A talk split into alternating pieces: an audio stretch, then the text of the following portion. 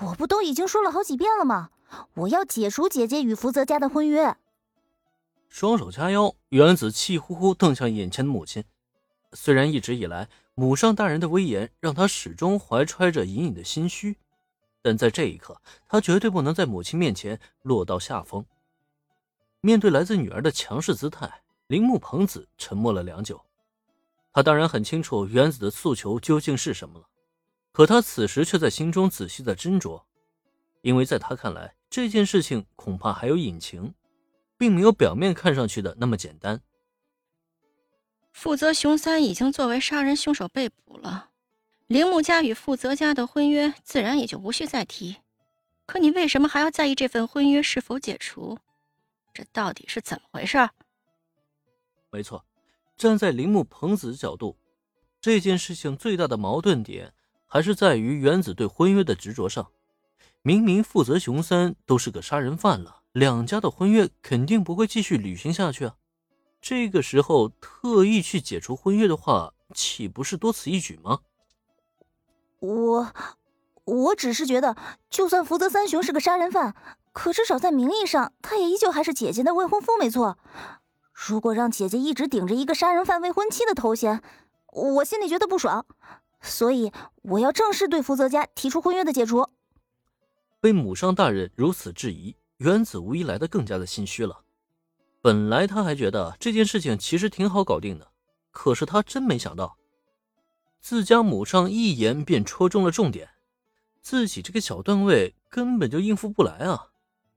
不过事到如今，他和姐姐已经再也没有任何退路可言了，除了强撑着一份借口，死硬的顶着母亲之外，他也再没有任何其他办法。然而遗憾的是，铃木朋子并不吃他这一套。如果是这理由，那大可不必。没人会觉得铃木家长女的未婚夫是个杀人犯，所以啊，正式解除婚约的这件事儿也就不必再提了。所谓知女莫若母，原子的表现落在铃木朋子眼中，很快被他察觉到了端倪。虽然并不清楚具体的情况如何，铃木朋子却知晓，只要自己不答应自家这个笨蛋女儿的要求，那么他早晚都会露馅的。既然如此，那就先拖着呗。反正这份婚约解除与否，对铃木家的意义也已经不大了。不过他倒是要看看，自家这个女儿究竟能耍出什么花招来。妈妈，她怎么能这样啊？一轮母女之间对抗，原子获得完败，愤愤不平的返回自己房间，发现姐姐进门之后，他立刻大声抱怨了起来。明明分开的时候，自己还信誓旦旦的让林恩和小兰等自己的好消息，可结果倒好，刚回家就吃了这么大一个瘪，这让他怎么面对林恩和小兰，又怎么跟姐姐交代啊？眼瞧着一脸郁闷的妹妹，铃木林子心中感动之余，也是觉得有些无奈。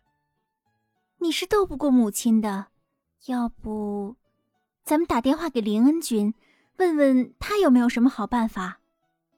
在铃木林子看来，原子跟母亲斗法，最终输掉的只会是妹妹。在这种情况下，还不如寻求外援帮助，至少有林恩在，她们姐妹就能有一份主心骨了。不过，就在铃木林子给出意见之后，却见原子突然小脸一沉，随即连连摇头：“哎，不行不行，咱们才刚回来就要向林恩求援，这实在是太没面子了。我还想再试试。”我就不信了，难道我还真的斗不过妈妈？某些时候，原子其实还是挺执拗的，可问题是，他终究还是太年轻了。一天时间下来，他是绞尽脑汁，费了半天的劲儿，结果铃木朋子却稳如泰山，不仅让原子每一轮攻势都无功而返，同时也是更加暴露了许多细节，开始让他产生了更多的怀疑。那么？直到林恩那边的事情都搞定，给原子通过电话之后，得知这些讯息，着实让他相当无语。竟然变得这么麻烦了。